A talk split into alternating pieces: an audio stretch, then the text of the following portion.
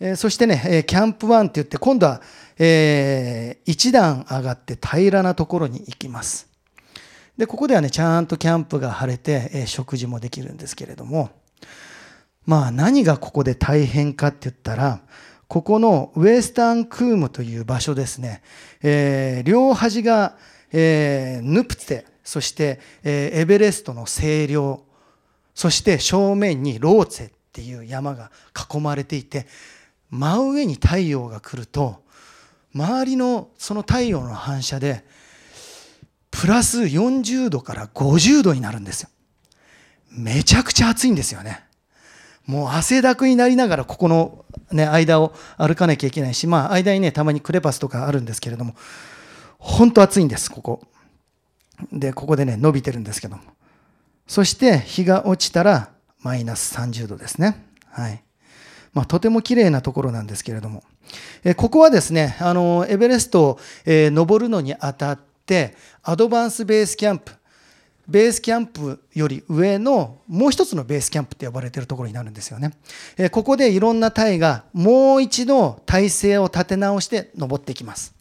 えー、なのでですね、各隊ですね、結構大きなテントを持ってって、えー、ちゃんとしたその料理道具を持ってって、これはマトンカレー作ってるところですね。はい。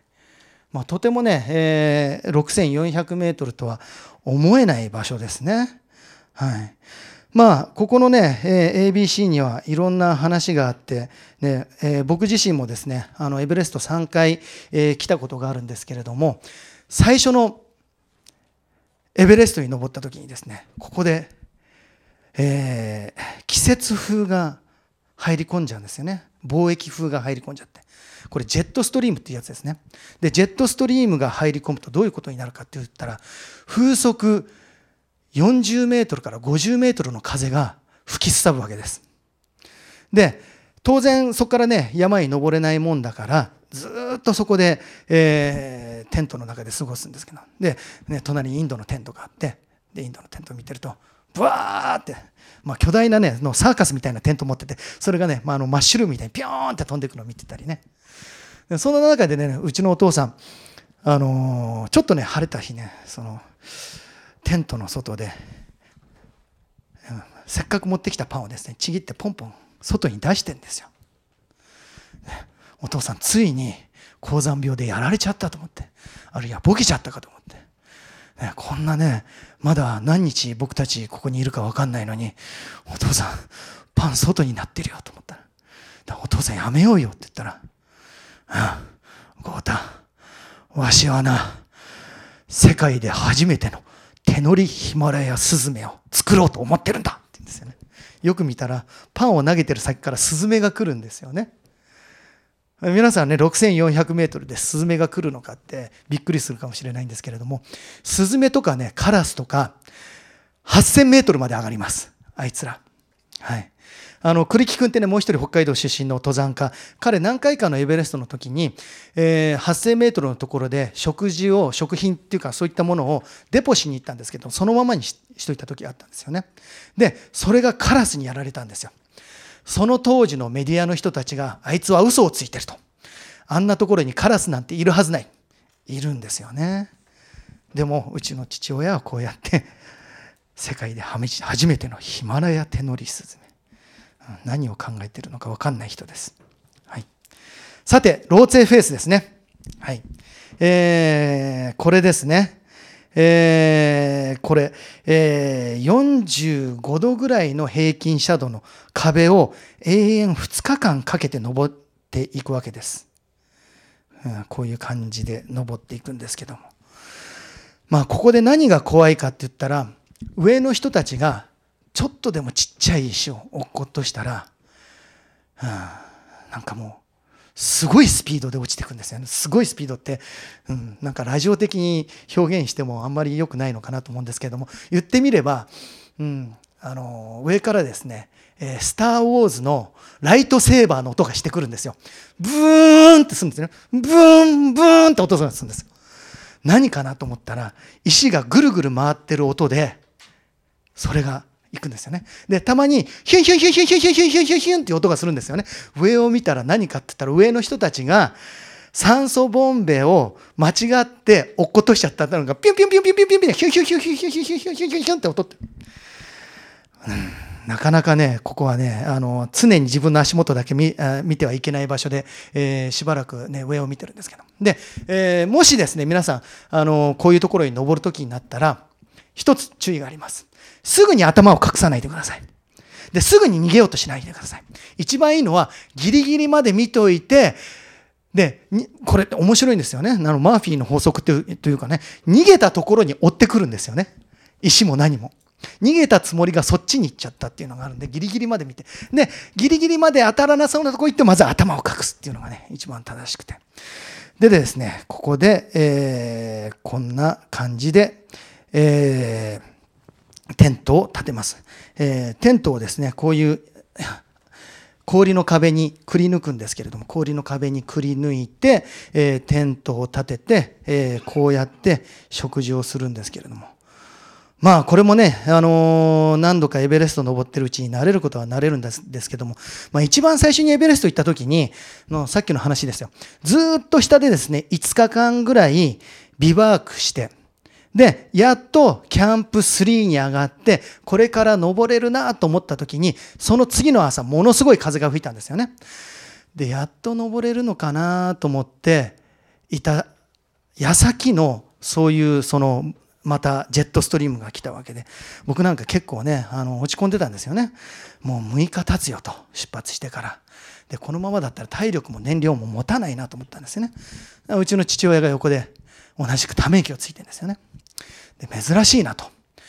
なね、三浦雄一郎たるものがこんなところでため息をついてるのかと思ってでもやっぱりさすがにねその当時70歳だったんで70歳の父親もこの辺りで、えー、限界なのかなと思って、ね、疲れるよねって言ってね今日も登れるかどうか分かんないしねって言ったんですよね。そしたらうちの父親「うん豪太そんなことで悩んでるんじゃない」って言うんですよね。えっ？て言った実は今記事打ちに行くか悩んでいるんだって。まあラジオなのでね、記事打ちと言っても、えー、分かりにくいとは思うんですけど、記事打ちは専門用語で何かって言ったら、えー、代弁のことですね。代弁ってピーって入るんですか？はい、大丈夫ですか？はい。はい。代弁に行こうか悩んでます。で、エベレストとかこういう高い標高の高いところ行って何が大変かって言ったら、3つあるんですよね。1つは食べること、寝ること、そして出すこと。全部酸素が少ないからなんですよ。酸素が少ないから夜中に寝ててもなんか誰かに首絞められてるに、はぁ、はぁって起きるんですよね。食事をする時も美味しいからってお腹いっぱいしたら大体下痢か便秘になっちゃいます。酸素が少ないのであの消化酵素もあまり出ないんですよね。でもこの中で何が一番大変かって出すことなんです。ね、こうやってあのこれちょうどですね今立ってるステージの半分ぐらいですよ。のところにこっちが切り立った3キロぐらい下にある崖と想像してください。そこで僕は今シミュレーションするんですけれどもこうやってしゃがむわけなんですよね。ぐーって。でただでさえね最近和式便所っていうのは慣れてないじゃないですか。和式トイレというのに慣れてないじゃないですか。やっぱりねこういうふうに座ると何かって言ったらお腹がぐっって締め付けられてで僕たち呼吸する時に結構ねお腹使ってるんですよね。でしかもここ7200メートルですよ。空気が薄いのにしゃがまなきゃいけない。踏ん張んなきゃいけない。そしてやってるとですね普通だったら酸素マスク吸わなきゃいけないところをやはり用を足さなきゃいけない時っていうのは酸素マスクをつけないんですよね。だから結構大変なんですよ。これ、これ、ここにセーフティーっていうのやって、ね、で、セーフティーを持たなきゃ、これ、えー、まっしぐらに落ちちゃうから。でも、うちの父親に言いました。僕は、エベレストまでの山頂まで、ロープ一本です。その後ろに僕がいます。もし登ってる最中に、お父さん、あなたがトイレに行きたいとき僕は避けることができません。お願いですから、今やっといてくださいと。そうかって言ってうちの父親は外に出て用を足すわけですよね。で、その間ですね、ちょうどね、あのちょあのジェットストリームが来てたんで、もうビュンビュンね、風が入ってきて雪が入ってくるので閉めなきゃいけないんですよね。ね待ってる間、うちのお父さん大丈夫かなと思いながらこうやって。で、しばらくして、どんどんどんどん、どんどんどんどんってくるわけですよ。ゴータ、ああ、開けてくれって言って、イエーって開けて、バサッてくると。あ、あ、ゴータ、死ぬかと思った。お尻が凍るかと思った。これが本当の冷血動物だって。まあね、あの、どんなね、あの、標高でも、どんな時でもね、うちのお父さんがすごいのは何かって、えー、ユーモアとか、そういったことっていうのはね、どんな標高でも空気を和やかにするってことなんですよね。で、えー、僕たち山やってる人たちの中で、えー、ね、冒険的なことをやってる人たち山屋とかってみんなねストイックな人たちが多いと思うんですけども、結構明るい人たちばかりなんですよね。というのは何かって言ったらこういう究極な状況で真剣な顔ばっかりしてたら本当にねダメな時はね本当にダメなんです。でこれユーモアスケールっていうのがあって冗談を言えなかった瞬間がだいぶ緊迫してるところだと。でうちの父親がこうやってね少しでもね冗談を言えることによってああこんだけね6日間も 7000m8000m のところに閉じ込められてもこの人は大丈夫なんだなと、えー、その時思いましたね。はい。さらに駒を進めていきます。えー、そしてですねこれねイエローバンドって言ってね、えー、昔エベレストが、え、海の中の下にあった証拠なんですよね。あのユーラシア大陸とインド大陸がぶつかって持ち上がってできたのがエベレストで、その間にですね、あのチフス海っていうのがあったんですよ。閉じ込められる前にですね。で、チフス海が持ち上げられて、そこの当時に住んでいた、えー、いろんなね、貝殻の化石とかこの辺りで見つかりますね。はい。そして、えー、これがサウスコールですね。世界で一番高い峠と言われてます。はい。で、僕たちはここでですね、えー、やっと平らなところに来るわけですよね。何をやっていたかって言ったら、手巻き寿司とお茶会をやってました。世界最高所のお茶会をやるんだということで、えー、うちの隊はですね、あの他にもいろんな、えー、記録を持ってるんですけれども、あの2003年の時は世界最高所の鍋、2008年の時には世界最高所の手巻き寿司、今回は手巻き寿司プラスお茶会をやろうということでですね、やってましたね。はい。えー、で、えー、さらに、まあ、うちの父親の、ね、健康診断ですね。はい。で、最後の足がかりとして、キャンプ5から頂上に目指します。えー、もうこの時点で8000メートルを超えてます。8000メートルを超えたとき、8000メートルを超えたときっていうのは何かって言ったら、デスゾーンに踏み入れるときなんですよね。でデスゾーンっていうのは何かって言ったら空気があまりにも少なすぎて体力がどんどん失われてしまうというところです。ちなみにここの会場がエベレストとこの 8000m と同じ空気になってしまったら皆さん僕も含めてですね高度循化してないので1分後に気を失ってしまって5分後に死んでしまうというそういうところですね。で、えここにいる登山家もですね、かなりね、えこの辺りに来るところまで疲労が溜まっていてですね、で、え後ろに見えるのは誰かって言ったら、えその日にエベレストを登って帰ってきてる人たちですよね。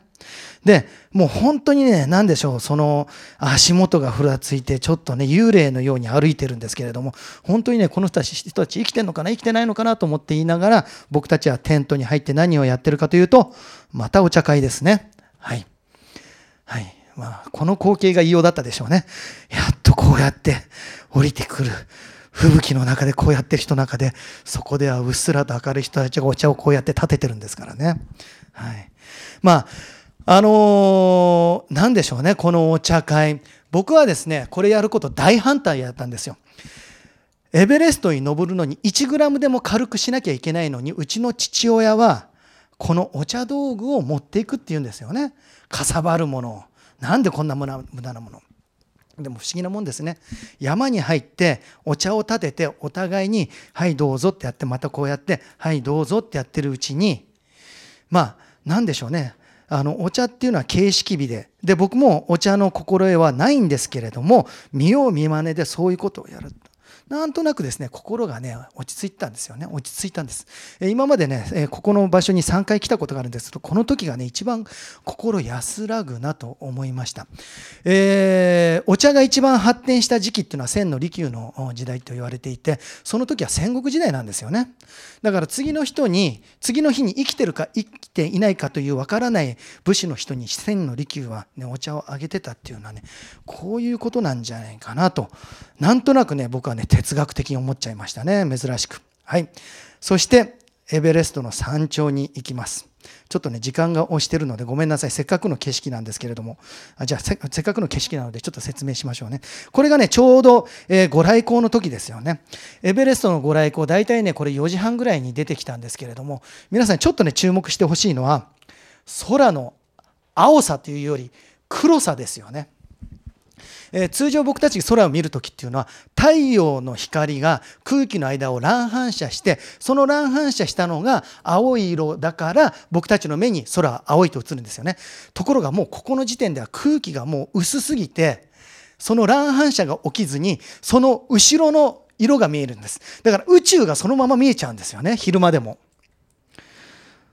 だからこういう高いところに登ったらね大体ね僕はこのその空の色の濃さに注目します。えー、これがねエベレストの山頂です。今僕はどこに立ってるかって言ったら南方なんですよね。エベレストって2つ山頂があって南方と西方があるんですけれども、えー、ここでもうすでに8700メートルです。そこから一度降りてまた上がり始めなきゃいけなくて、でそしてこれがヒラリーステップっていうあのヒラリーさんが一番苦労したと言われている最後の難所なんですけどもそれを登って山頂に着きました。やったわということで、えー、ここでですねあのまた旗とか広げていろんなことをしながらやってました。よくある質問がですねあのエベレストの山頂ってどれぐらいかって言ったらですね大体この今立ってるステージそうですね大体1メートル四方だと思うんですけれどもうんこんなに広くないな半分ぐらいだな50センチ四方のところに山頂があって、えー、2011年にそこにですねシェルパが銅像を持ってっちゃったのでもう立つところはありません山頂には。ねえー、そこにねいろんな人がね旗とか巻いてあの旗に突っかかって、ね、転んで転んで落ちちゃうんじゃないかなと思ったんですけどもはい。えー、それを日のうちにですね、下山をするんですけれども、えー、まあ、ね、エベレストとかそういった山、登ったところまでは皆さん、えー、注目はしてるんですけれども、下山が結構大変だったんですね。えー、うちのお父さん、足がふらふらして歩けなくなって、えー、肩を貸しながら降りました。で、キャンプ5って言って8500メートルのところまで行ってもうこれは大変だと、えうちのお父さんも高山病で足が動かないと大丈夫かなと思って下のドクターにやってじゃあドクターから、えー、高山病だったら目をつぶって鼻を触れるかって言って触れないんですよね、えー、このモーターコントロールがうまくいかないから触れない。それを試してみてくれって言ってテントの中にいるお父さんに目をつぶって鼻を触れるって言ったらもがもごもごもごっていうような言葉が返ってくるんですよね。大丈夫お父さんって言ってみたら赤飯を口いっぱいに頬張ってるんですよ。はあと思って。そうこうしてるうちに横でカップヌードルをごちゃごちゃかき混ぜてお腹の中に入れて、その後エベレスケーキを口の中、もぐもぐとして、ほうほうほうって言いながら、ボンボンとお腹をはたいて、ああ、お腹いっぱいになったな。もうそろそろ降りるかと。何のことはね、うちのお父さんですね、お腹が空きすぎて歩けなくなったんですよね。まあ、あの先ほどデスゾーンって言ったんですけどもいろんな方法で人って亡くなることができます。それがね例えば高山病で歩けなくなったりとか今言ったようにお腹が空いて歩けなくなったり低体温症で歩けなくなったり。まあいずれにしろですね非常に過酷だった。その過酷さは何かって言ったらうちの父親の場合極度の低血糖だったわけなんですよね。そして最後に、まあ、うちの父は、まあ、あの6400メートルのところでですね、えー、極度に疲れてしまって歩けなくなって最後はですね6400メートルのところからヘリコプターでベースキャンプまで降りたんですけれどもさてじゃあここで80歳でエベレストの山頂に立つということを改めて考えてみたいと思います。えー、エベレストにはこれまでですね数えたら5000人以上の人が山頂に立ってるんですよね。じゃあ三浦雄一郎がエベレストの山頂に立つ意義は何か？それは世界で一番年を取ってるからなんです。あ、まあ、ごめんなさい。世界で一番年を取ってる人じゃないですね。80歳でエベレストの山頂に立つからこそこれが一つの冒険だとされるんですよね。えー、今の、ね、最初の質問の中でいつまでも若々しくありたいとか、えーね、20 40になっても25歳の若さで見られたイエスって言った人何回何人かいたようなんですけれどもそれは何かって言ったらうちの父親がエベレストの山頂に登るってことは究極のアンチエイジングなんですよね。で究極のアンチエイジング以上に、えー、日本人のその当時の平均寿命って79.9 94歳だったんです。ということは平均的な日本人男性が普通だったらここまで上がれるかっていう問題が起きるわけなんですよね。それには体力的な面それから怪我の克服うちの父親の場合心房細動を持っていたということでそれの克服をして上がることに意義があるんです。で僕もですねあの高加齢医学というものをやっていてこれは何の医学かって言ったら年齢を重ねる時に体にどんな変異を起こすかという医学をやっていて80歳でエベレストに登れるということは平均寿命より高い人が登れるっていうことは普通の今平均年齢ここ多分30弱かな、ね、大体年齢層を見たんですけど皆さんの場合50歳5と50年間やりたいことがあったらやれるんじゃないかという可能性を示してるんじゃないかなと思います。で、えー、当然ですね、あの、これは三浦雄一郎さんだから登れたんだというふうに考えるんですけれども、そういうことは別にして、何が大切かって、ロールモデルっていうのが大切なんです。机上の理論ではなく、それを実際にやった人がいるのか。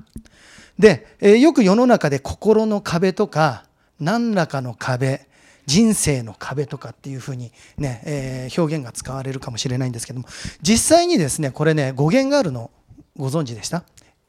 これはですね心の壁、えー、実はですねこれ、えー、スポーツ心理学の心の壁その前は何て言われていたか1マイルの壁その前は何て言われていたのか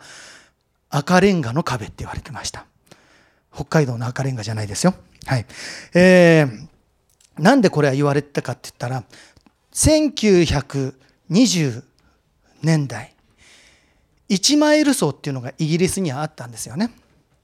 で、1923年にそれが4分10秒の記録ができたわけです。1923年に4分10秒の。で、4分10秒っていうのはそれまでの記録よりも2秒早かったので素晴らしい記録だ。これ以上の記録を打ち立てることは難しいとされているんです。ましては、ましてや人類が4分を切って走ることすら、これはエベレストを登ること以上に不可能だってされてたんですよね。ところが、1950年にこの1マイルの壁、1マイルの壁っていうのはあまりにも高すぎて赤レンガの壁って言われて、この赤レンガの壁に挑戦しようじゃないかというね、オックスフォード大学の学生が現れました。えー、彼はですね、ロジャー・バニスターっていうね、医学生だったんですけれども、彼はその当時の最新鋭の医学の知識、スポーツ生理学。でもそれまで何て言われてたか、お前そんなことやめた方がいいよと。コーチはそんなことをやってたら心臓が止まるぞと。お医者さんはそんなことは肉体的に不可能だから筋肉がちぎれてしまうぞって。本当にね、実際にそういう本だったんですよね。そういう本があって。で、えー、本っていうかそういうふうに言われてたんです。で、彼は逆に考えたんですよね。みんなは1マイルを4分切ろうということが無理だから1マイルを走るんだと。4分を切ることを前提に400メートルずつ走ろうじゃないかと。そのスピードの距離をその持続するスピードの距離を少しずつ伸ばしていこうじゃないかという、ね、逆転の発想でトレーニングを始めたんですよね。してですね、1952年に彼ですね、2年間トレーニングして、えー、そこに伴奏を使ったんですよね。伴奏を使って、で、えー、チームメイトを1周ずつ走らせて、で、記録を測った。そしたら彼3分59秒っていう記録を作ったんです。で、このこと自体すごく重要なことで、大事なまあすごい記録でニュースでいろんなところに行ったんですけどももっとすごいことが起きたのはその年の9ヶ月後9ヶ月1年も経ってない間に4分を切る人が18人も現れたんですよね。ということは何かって言ったら今まで4分の壁は1マイルの壁であり心の壁であり既成概念であり超えちゃいけないものだと思われてたのが一人の人間がこれを壊すことによって実際に陸上みたいなタイムを競う競技で20、うん、37年間クリアできなかった問題にこれ超えることができたんです。さてじゃあ今度は改めて冒険の意義についてちょっと考えてみたいなと思います。ロジャー・バニスターがやったことうちの父親がやったことというのはその年齢でそれまで不可能とされたことを一つ超えることによって次の可能性を開くこと。これが一つの冒険の定義でもしかしたらこれは人間特有のものなのかなと僕もいろいろ考えていました。ところがですねある昆虫博士、